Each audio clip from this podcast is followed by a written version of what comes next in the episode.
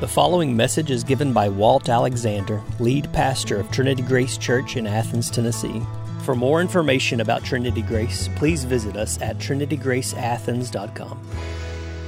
So, Mark chapter 11, we are going to continue, pick up where we left off last week, and continue studying this book. So, Mark chapter 11, verse 12, where I'm going to begin reading.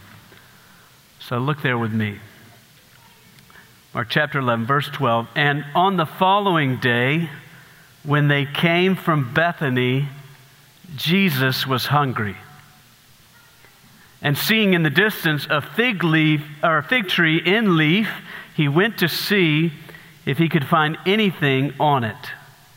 When he came to it, he found nothing but leaves, for it was not the season for figs.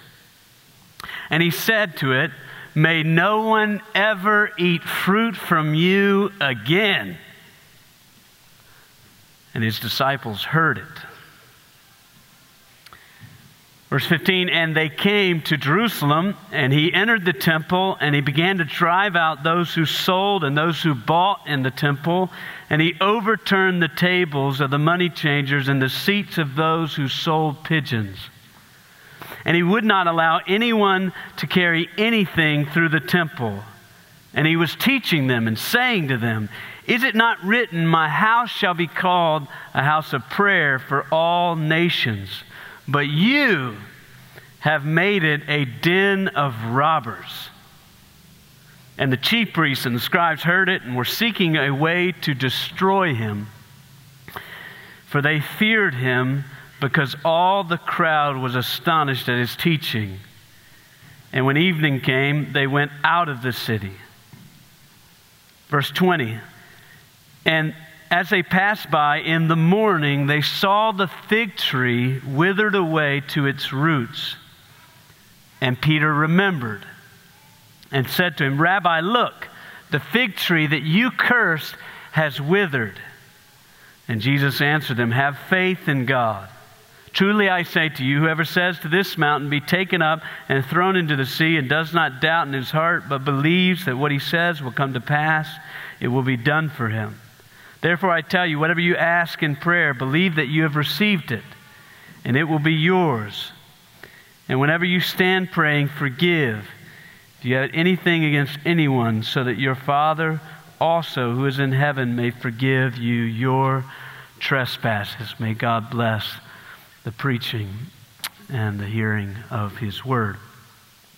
You know, in the slapstick and ridiculous comedy Talladega Nights, Will Ferrell plays a race car driver named Ricky Bobby.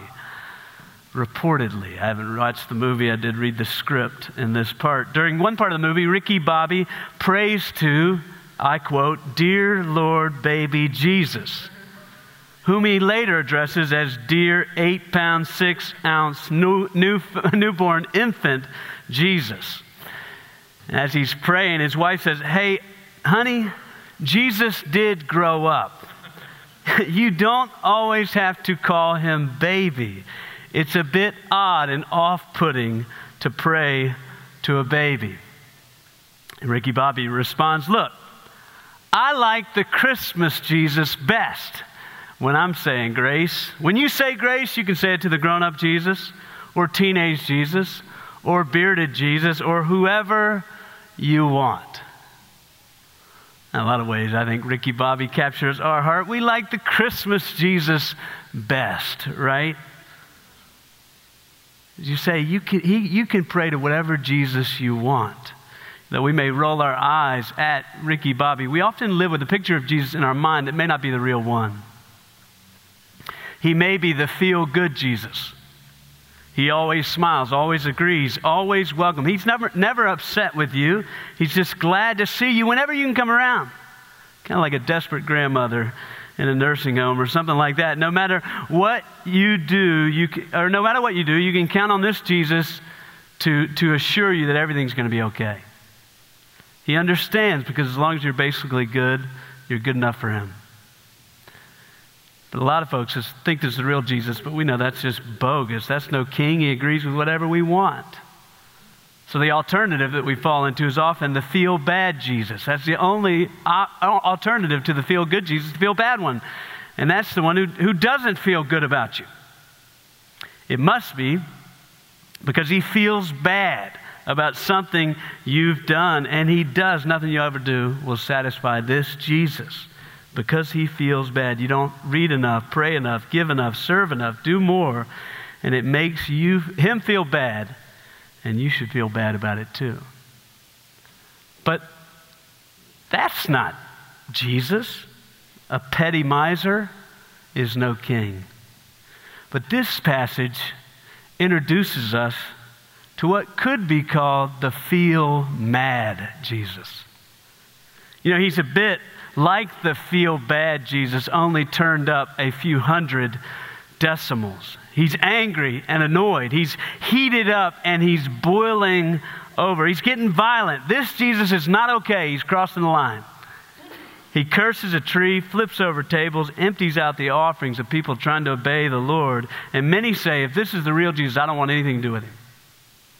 One scholar says, it is a tale of miraculous power wasted in service of an ill temper. That's what he says is going on in this passage. Is miraculous power wasted in the service of an ill, Ill temper. For, for the supernatural en- en- uh, energy employed to blast that unfortunate tree might have been more usefully expressed in forcing a crop of figs out of season. And as it stands, it's simply incredible. So is this feel mad Jesus the real one? Does Jesus have a temper problem? Is this the real Jesus Christ? In order to understand this passage, all that's going on, we've got to unpack it in, in context. As we've seen before, Mark does something, he does, he does something here that he does in other parts of his gospel. He, he sandwiches a story into another one. So he tells this story about a fig tree and sandwiches in the middle of it Jesus cleansing, angrily cleansing the temple. So we're going to work this passage through before we land on a main point to see what God would have us see, what Mark would have us see here. So, point one the blooming fig tree. The blooming fig tree. Our passage begins very simply with and on the following day. Now, last week we studied Jesus' arrival in Jerusalem. You remember it was quite the procession, but, when, but it was so late. Jesus went back to Bethany. After he went in the temple, he went back to Bethany, and, and, and, and our passage picks up on the next morning. So all that wonderful stuff happened the, the, the, the, uh, the last day or yesterday, and our passage picks up on the next morning. Jesus and his disciples are making the two mile walk from Beth- Bethany to Jerusalem again. And along the way, Jesus becomes hungry. Now, I love that because I think it's just a wonderful, brief reminder of the humanity of Jesus Christ. Jesus is hungry. Does God ever sleep or slumber? Does God ever grow tired or hungry? Know, Psalm 50 says, If I were thirsty, I wouldn't call you. He has no needs, and yet Jesus is hungry. St. Augustine put it like this wonderfully Man's maker was made man that he, ruler of the stars, might nurse at a mother's breath, breast, that the bread might hunger, the fountain thirst, the light sleep, the way be tired on its journey a wonderful little window into the humanity of Jesus Christ. But no need to worry. Jesus sees a blooming fig tree in the distance. Look at verse 13. And seeing in the distance a fig tree in leaf, he went to see if he could find anything on it. And when he came to it, he found nothing but leaves, for it was not the season for figs. And then he cursed it. Now, if we're honest, this is quite disturbing of a scene. Jesus sees a blooming fig tree or a, fig tree in leaf, but when he comes closer, he finds that it was not, there was no fruit on it because it was not the season for figs. And so Jesus just curses this tree for not bringing forth figs out of season. You think, what's, what's going on? You know, it's, it's Jesus I mean, does his elevator not go all the way up? You know, something like that. Did he lose it? You know, is he angry? Does he have his sinful tendency to overreact? I remember watching that movie, Father of the Bride, years ago. And believe it or not, I don't just watch movies all the time with two movie references today.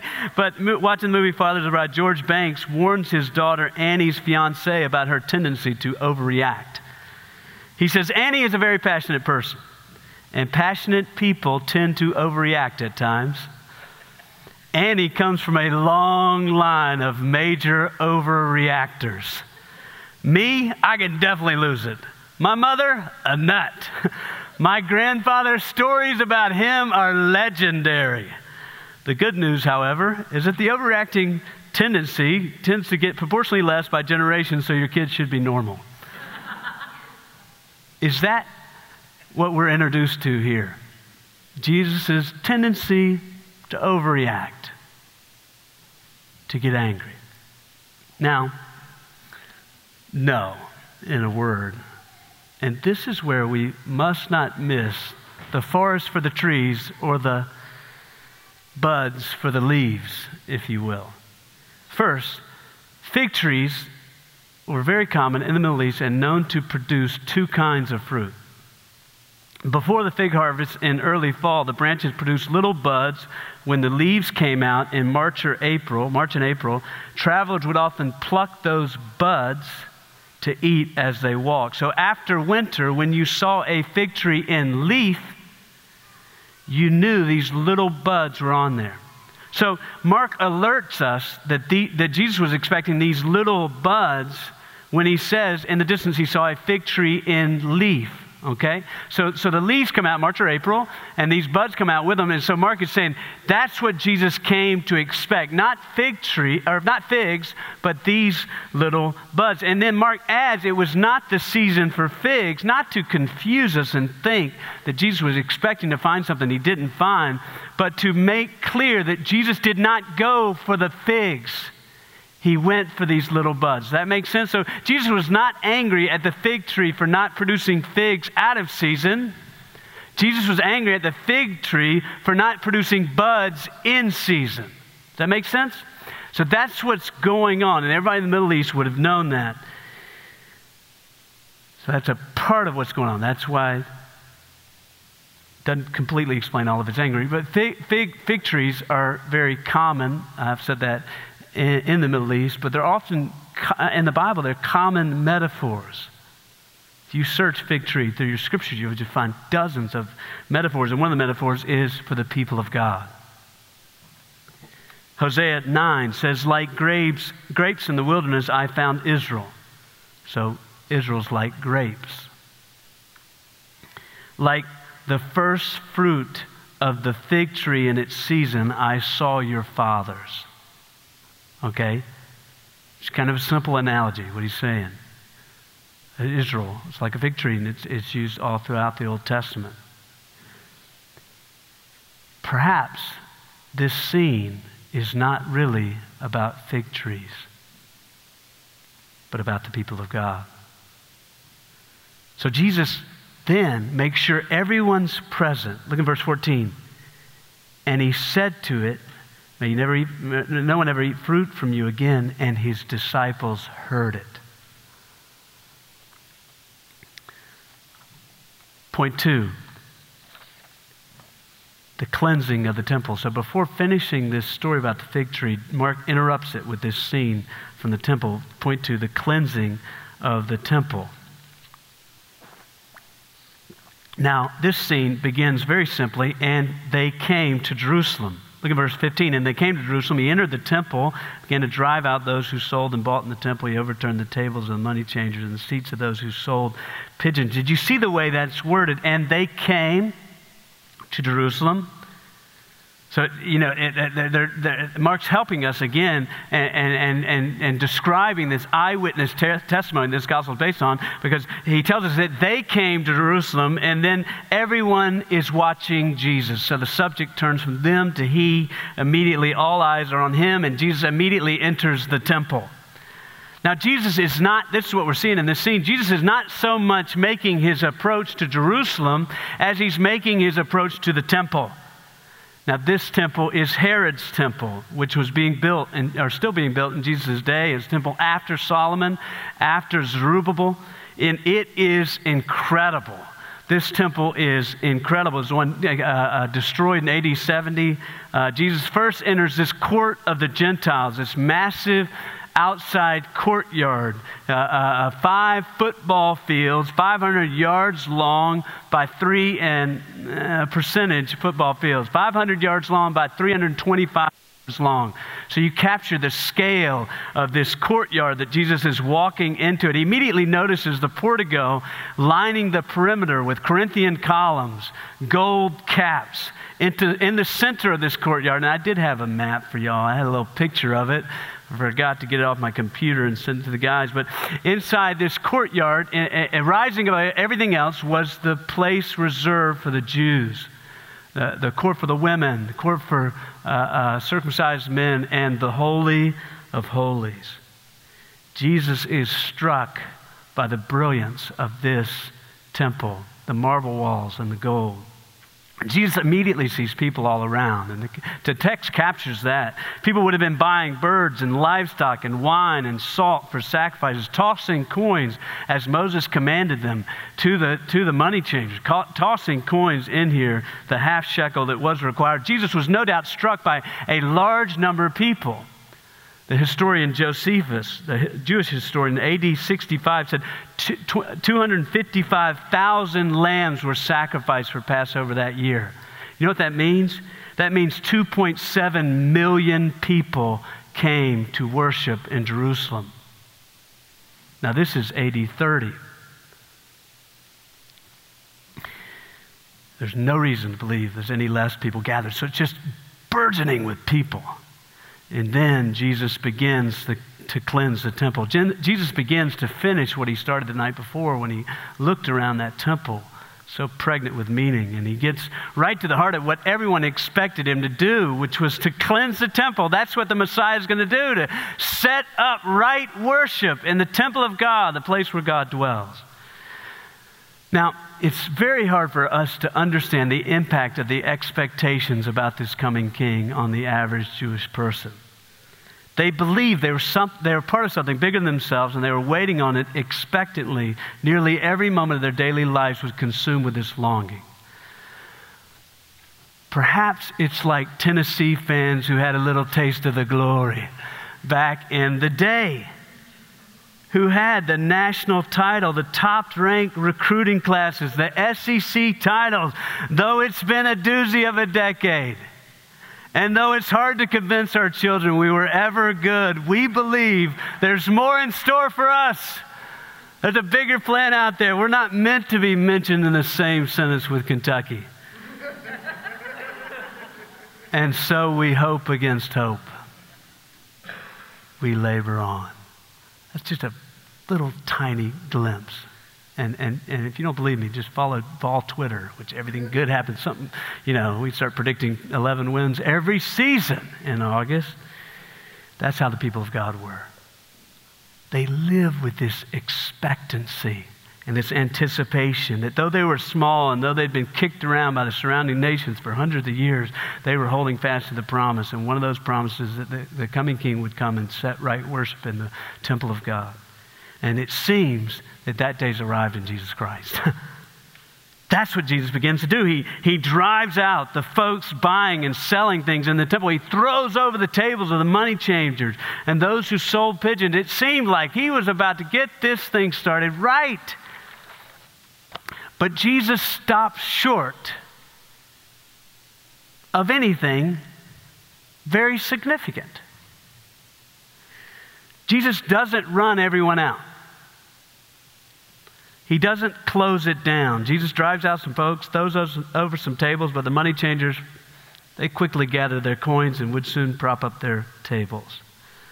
Those who sell pigeons would soon open back up for business. If this was all Jesus came to do, it hardly could have been called a success. But then he begins to teach. Look at verse 17. He says, he was teaching them, saying to them, Is it not written? It's just another way of saying it is written, but in a way that underlines their neglect. Is it not written, My house shall, not, shall be called a house of prayer for all nations, but you have made it a den of robbers? So he rebukes him. He rebukes him in two ways. He says, It's not right. The temple has become a place where unrighteous people are not welcome. It's not right. The temple has become a place where unrighteous people are not welcome. It was meant to be a house of prayer for all nations. Now, he, he's quoting Isaiah 56. In order to really understand what's going on here, you've got to see that verse in context. Look, look with me 56, 6, and 7. He said, And the foreigners who join themselves to the Lord to minister to him, to love the name of the Lord, and to be his servants. So the foreigners will join themselves to him, be his servants, for my house shall be a, called a house of prayer for all peoples. So he's underlining what the, the temple was meant to be. Throughout his ministry, Jesus has been gathering the outcasts. We've said that again and again and again all throughout the book of Mark. That's what Mark has been talking about. He's been gathering the demoniac, the demon possessed man, the, the deaf, the weather beaten fisherman, the blind, the hemorrhaging woman. Jesus has been going after those, those very ones not welcome in the temple, and he's saying it's not right wonderfully. He's saying it was never meant to be this way. The temple has become a shrine for the people of Israel not a house of prayer for all peoples. Now, the late Stevie Ray Vaughan had a 1959 Fender Stratocaster that he dearly loved. Now, Stevie Ray Vaughan was no George Harrison, but he was quite a player. Stevie Ray acquired this guitar in 1973, quickly named it his first wife. No comments about his marital issues, but this guitar, his 1959 Strat, Strat was his first white, his words, his baby, and, and Stevie Ray wore it out. There's a fascinating video of him changing a guitar string while he's taking a guitar stro- solo. If you want to see how amazing Stevie Ray is, you could find that video. And Stevie Ray wore it out. The finish completely, or got, got continuously worse down to the, the, to the bare wood uh, uh, at the end. The, the body bore deep gashes from his aggressive picking. The neck had to be refretted numerous times. I played guitar for 20 years and refretted one guitar. So he, he, he, had to, he did six times on this one neck. That means they took all the frets off, cut a new uh, groove in there, and then re- put the frets back on. He had it done six times, so many times that they could not do it again on that neck.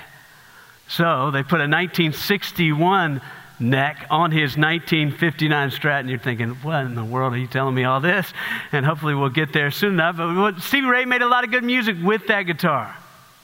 Now it's in a museum.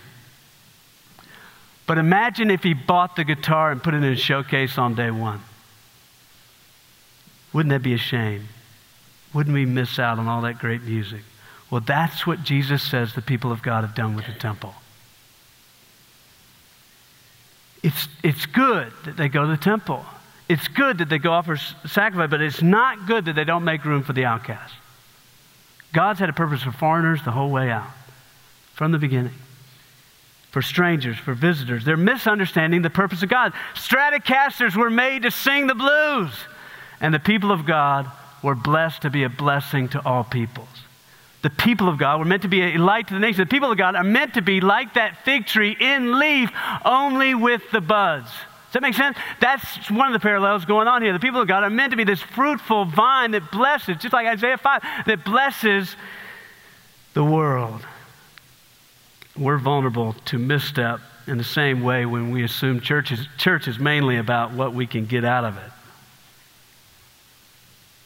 Isn't that what we think sometimes. Church is about me getting fed, me getting time to worship, getting my worship on, or something like that, getting a break from the kids, finding a safe place for relationships. Yes, but it's so much more. It's meant to propel us into the darkness with the light. If it's not, if, what's happened here doesn't overflow, one person says, uh, uh, uh, what Taylor said last week, church is a, a place where uh, uh, where people, uh, people just telling hungry people where to go and get fed. There's an old uh, Methodist benediction that said, said we, we, we take the Lord's Supper on Sunday and we're, we're satisfied. You know, that's why we're so thankful it's Sunday. Wish tomorrow was Sunday. And then throughout the week, the benediction goes, we just leave crumbs throughout town, pointing to where the bread is. That's, it, it, the purpose of God was always to overflow the banks into new people, into more people, into the law. So he says it's not right that temple has become a place where unrighteous people are not welcome. Jesus continues, it's not right the temple has become a place where righteous people go to hide. It's not right. The temple's become a place where righteous people go to hide, where they put on a mask. Not an N95, a different type of mask. And, and so Jesus says, you've, you've made it a den of robbers.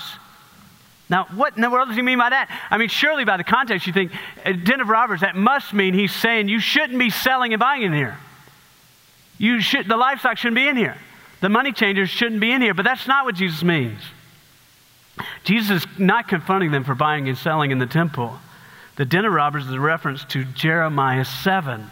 Again, the context helps us understand what's going on there. Look, look, look here, Jeremiah 7, 9 through 11. It says, Will you steal, murder, Commit adultery, swear falsely. I mean, that sounds like Mark 7. Make offerings to Baal, go after other gods that you have not known, and then come and stand before me in this house, which is called by my name, and say, We are delivered. Will you do that? Only to go on doing all these abominations. Has this house, which is called by my name, become a den of robbers in your eyes? Behold, I myself have seen, declares the Lord. Now, a den, now we call that where we have some family room stuff or something like that, but a den is just where robbers go to hide after committing their crimes. It's where they hide out. It's a safe place. One of my neighbors got robbed one time, and they finally found him. Or they finally found the robbers, and they had all sorts of stuff. They had a little robber's den in Ten Mile, right on the lake, bulldozers and guns. And my friend was able to go over there and get his guns back and a few other things. And and they had a robber's den where they unloaded their haul, looked at it, and hid out. And Jesus says that's what the temple has become.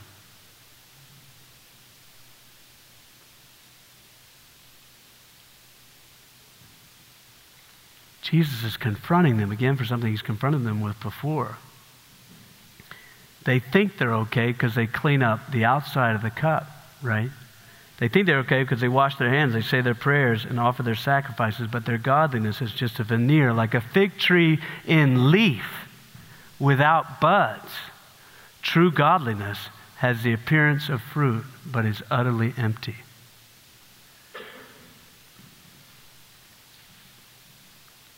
There may be leaves on the tree, but the inside is dead man's bones. Very sobering. You've, you've probably seen that with trees that continue to bloom in parts and yet completely hollow. A friend of mine had one fall a couple weeks ago, completely hollow on the inside. And Jesus says that's the way they are. They are dead. Temples become a place where they hide. The church is always in danger of becoming a place where people become professional Christians who say the right things while their hearts are far from it. Not surprisingly, the religious leaders are angry. You know, it begins with Jesus' anger, and then it leads to their anger at what he said. I mean, this is not, you know, coffee table discussion, and so they're not excited about it. They, they were seeking a way, verse 18, to destroy him. So they sought to destroy him when he healed the man with the withered hand in the, uh, in the synagogue on the Sabbath. And now they seek to destroy him here because Jesus confronts them in the temple. So he's confronted them in their two most holy places. But the crowd is amazed. They're astonished. Who would confront these big guys? But Jesus comes in and confronts them. They all they feared him because all the crowd was astonished at his teaching. And so, even though they didn't believe he was the Son of God, they were struck in such a way that they're astonished. And then Jesus leaves the city to go back to Bethany, Bethany and returns to the story of the fig tree. So we end with this conspiring and this awe. And then he goes back to the story of the fig tree. The final scene, as, as, as as we see in verse 20, and as they pass by in the morning. Now, we're in the third day of the final week of the Lord's life. First day, the grand entry. Second day, this fig tree cursing, and then the cleansing of the temple. Now we're in this third day that's beginning. And they come upon the fig tree. Verse 20 As they passed by in the morning, they saw the fig tree withered away to its roots. And Peter remembered and said, Rabbi, look, the fig tree you cursed has withered. Fig tree is not withered gradually. When a tree withers gradually, its decay begins in the leaves and branches, but this, be, this tree has miraculously withered. The last miracle in the Gospel of Mark is not of life, but of death. It's becoming clear. That the story of the fig tree is not about the fig tree. It's a symbolic act. It's a visual parable, much like the prophets of old. The curse of the fig tree is pointing to a very profound spiritual reality. In conclusion, what's this passage mean? Why does Jesus curse the fig tree? Why did Mark sandwich the cleansing of the temple in the midst of the fig tree? What's the main takeaway? In a word, anyone who is far off can come to God through faith in Christ Jesus. But this faith, their faith, must be sincere. Anyone who is far off can come to God through faith in Jesus, but their faith must be sincere. Let's unpack this just briefly the two halves of this. Anyone who is far off can come to God through faith in Jesus. When, when the disciples say, The fig tree you have cursed is withered, Jesus answers, look at verse 22, have faith in God. Truly I say to you, whoever says to this mountain, Be taken up and thrown into the sea, and does not doubt in his heart, but believes what he says will come to pass, it will be done for him. Well, he's saying there's nothing else you need to come to God except faith. It's faith that brings, uh, brings withered fig trees to life. And so have faith in God. The religious leaders thought they were accepted by God by going to the temple and offering sacrifices. The religious leaders thought they were acceptable to God because they were set apart and they boasted in who they were and what they were. And Jesus says their faith is just as dead as that fig tree. But the, he says to us and to them, have faith in God. Have faith in God's abilities. Ezekiel 37 to, to raise the dead in the valley of dry bones. Now, true faith is hard for religious people, which we fall in that category. You know, I mean, because you have to admit you are the withered fig tree without Jesus Christ. You are fruitless. You are hollow on the inside. You are dead.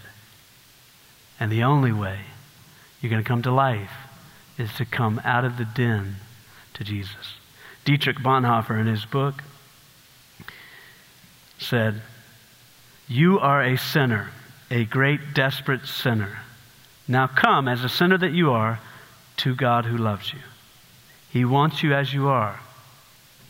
He does not want anything from you, not a sacrifice or work. He wants you alone. You can hide nothing from Him. The mask you wear before men will do you no good before Him. He wants to see you as you are, He wants to be gracious to you. You do not have to go on lying to yourself and your brothers as if you were without sin. You can dare to be a sinner. Martin Luther famously said, Sin boldly and then repent boldly. What he meant was, man, you just stay on the outsides of things and worry about sin in that sort of way, like in a performative, external cleansing sort of way, you're going to miss the heart of the gospel. The heart of the gospel says you are a dead man and you need to be raised to life. The old hymn by James Procter says, Till to Jesus' work you cling by a simple faith. Till you do that. Doing is a deadly thing. doing ends in death. Cast your deadly doing down, down at Jesus' feet. Stand in him, him, him alone, gloriously complete. That's, that's one of the things this passage is saying. You can stand in Jesus Christ, gloriously compete, complete, by casting it down and running to him by faith. How can this be? What about the Old Testament? What about the law? What about the sacrifices? What about the temple? Jesus Christ is the new temple. That's what's being whispered through this passage. Jesus is coming to establish a new temple. He's the way, the truth, and the life. That's why Jesus says in, in John 4 uh, one day you won't worship on this mountain or that mountain. So the Jewish people and Sadducees don't get it right. You won't worship on either one of those mountains, but those who worship me will worship in spirit and in truth. Another way of saying they'll worship me in Jesus Christ. For I am the way, the truth, and life. Anyone who is far off can come to God through faith in Jesus. But that faith must be sincere. Their faith must be sincere. Now, Jesus is not, that's what, what, I'm trying to get at. Jesus is not looking after people who say the right things. Jesus is not after people who do the right things. Jesus does want the right things done, but he's not after people who just say or do the right things. Jesus is after people who want the right things. Jesus is after sincere faith. Jesus is looking for the faith of the heart. In a lot of ways, Jesus, he acts and he preaches like a prophet. He is the great prophet. In these last days, he's spoken to us through Jesus Christ. Joel 2 could have been written about Jesus Christ. Yet, even now, declares the Lord, return to me with all your heart, with your fasting, with your weeping, and with your mourning, and rend your hearts, not your garments. I love that. Return to the Lord your God, for he's gracious and merciful, slow to anger, abounding in steadfast love, and he relents over disaster. Rend your hearts, not your garments. That's what Jesus wants us to do. Rend our hearts sincerely before Him. Jesus is looking for those who have truly encountered God. That's what He's, he's underlining here. He's, he's after those who have been born again, who have a sincere faith. This is so important. It's so easy to boil down Christianity to saying the right things and doing the right things, but that misses the heart. All that's external, all that's management. Anybody can do that. True Christianity is miracle. It's dead things coming back to life. It's the blind receiving their sight. It's the demoniac saying, eh, being set free. It's the woman being healed. It's about a new heart that loves the right things. And, and so he, he says, this is the prayer that will be, will be blessed, be taken up and thrown into the sea. Whoever it does not down his heart, but believes it, it'll come to pass. Wherever you ask in prayer, believe that you receive it. It'll be yours. This is the way to be made right with God through faith in Jesus Christ. So I do offer that to you. I offer you the gospel of Jesus Christ. The gospel brings with it no commands to work. The gospel is not advice, but news. News from a far, far country about a God who's come to rescue you. And you can be made right with him by faith. That's the only way. Yes, Jesus is angry in this passage, but he's angry because he's beaten down every other way to God and saying there is a road left. It's the road of faith. This is important. This is important for us as parents. You know, parenting is is a daunting task. And you know, was Dobson said, you know, I had four kid or four theories about parenting. Then I had four kids, and now I have no, or now I have four kids and no no theories. you know, I got no advice. We're not looking for children to say the right thing. We're not looking for them to do the right thing. Any child can be led in the sinner's prayer. But it may mean nothing. Now lead them in the prayer. We're looking for sincere faith. You know? We're looking for them to love the right things, not perfectly, but truly.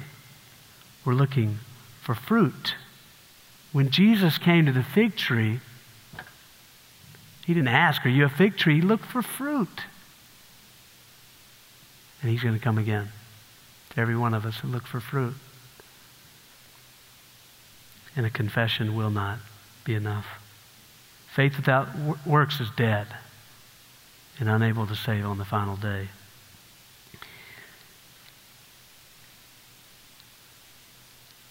So it's important with kids, but it's important for all of us. J.C. Ryle helps us. He says, Let us take care that we each individually learn this lesson that this, this fig tree conveys.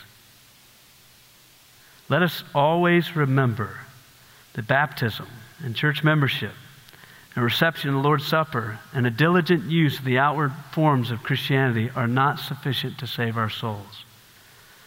They are leaves, nothing but leaves. And without fruit will add to our condemnation. We must bear fruit or be lost forever. We must bear fruit. I, I don't know what your plan is for 2020, 2022. We've been stuck in that year for a long time. You know, I don't even know what year it is. But I don't know what your plan is for 2022. Let's bear fruit. you know, that's what Paul prays for in Colossians 1, that they would bear fruit because the gospel is bearing fruit and increasing all throughout the world. That's what we want. We want this real heart change and transformation, this, this bearing fruit that, that, that leads others to see our good works and glorify our Father in heaven. That's what we want. What do you want out of your life? I want to bear fruit. Are you growing?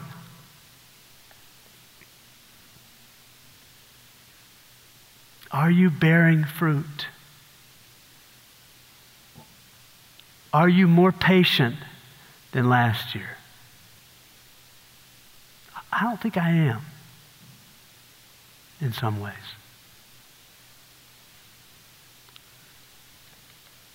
Are you more in love with God's Word?